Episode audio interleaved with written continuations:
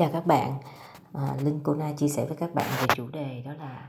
làm môi giới bất động sản và làm thêm một nghề khác có làm được hay không? Hoặc là làm một nghề khác và làm thêm bất động sản có thể làm được hay không? Câu trả lời được hay không là do chính các bạn thôi. Bởi vì có thể đối với người này là được, đối với người kia lại là không được. Và ở đây mình đang muốn nói với các bạn ba cái tiêu chí lớn thì các bạn hãy nghe ba cái tiêu chí này và các bạn có thể xác định lại cũng như là mình xem lại chính bản thân mình mình có thể làm được cái nghề này hay không.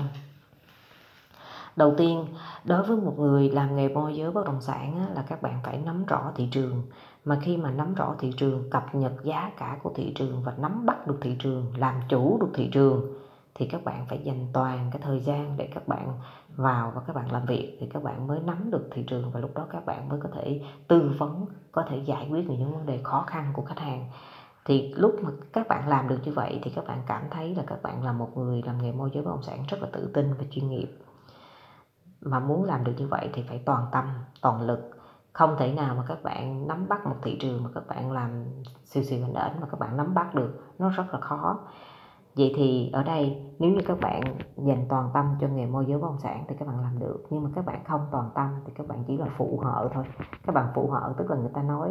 người ta nói thì các bạn biết vậy đó nhưng mà các bạn không có chuyên sâu các bạn chỉ dừng lại ở cái gọi giống như là vào một căn nhà thì các bạn chỉ đang dừng ở ngoài sân thôi chứ các bạn chưa có hiểu rõ ở trong cái nhà đó có cái gì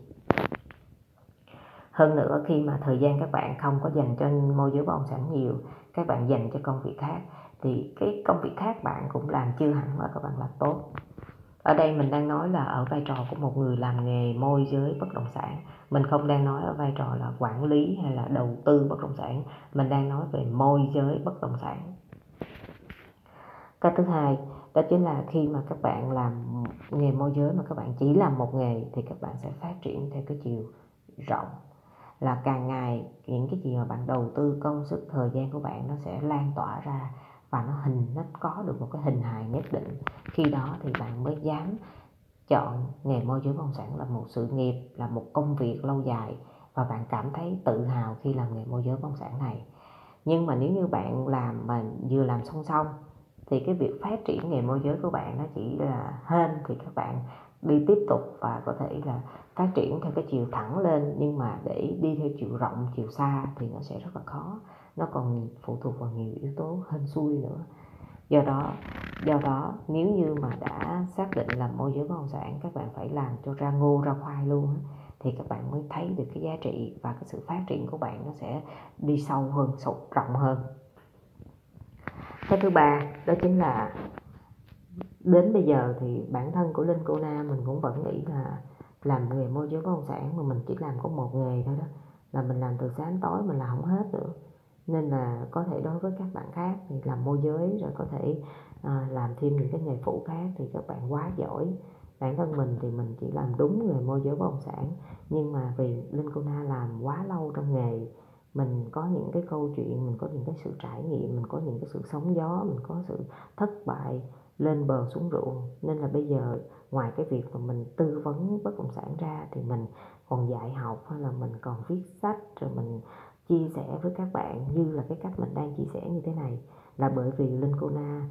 từ cái ngày mà mình biết là môi giới bất động sản đến bây giờ, từ năm 2008 đến bây giờ là mình chỉ làm có một nghề duy nhất thôi. Do đó mình phát triển nghề theo cái chiều sâu.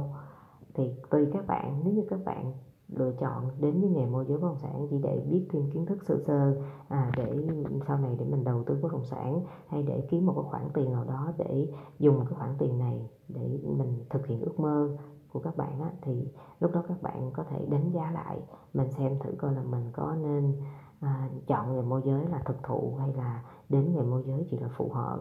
Ở đây là tùy vào quan điểm của các bạn cũng như là mục tiêu quyết tâm rồi sự đam mê của các bạn nữa thì lúc đó các bạn mới đưa ra được cái quyết định đúng đắn nhất cho từng các bạn.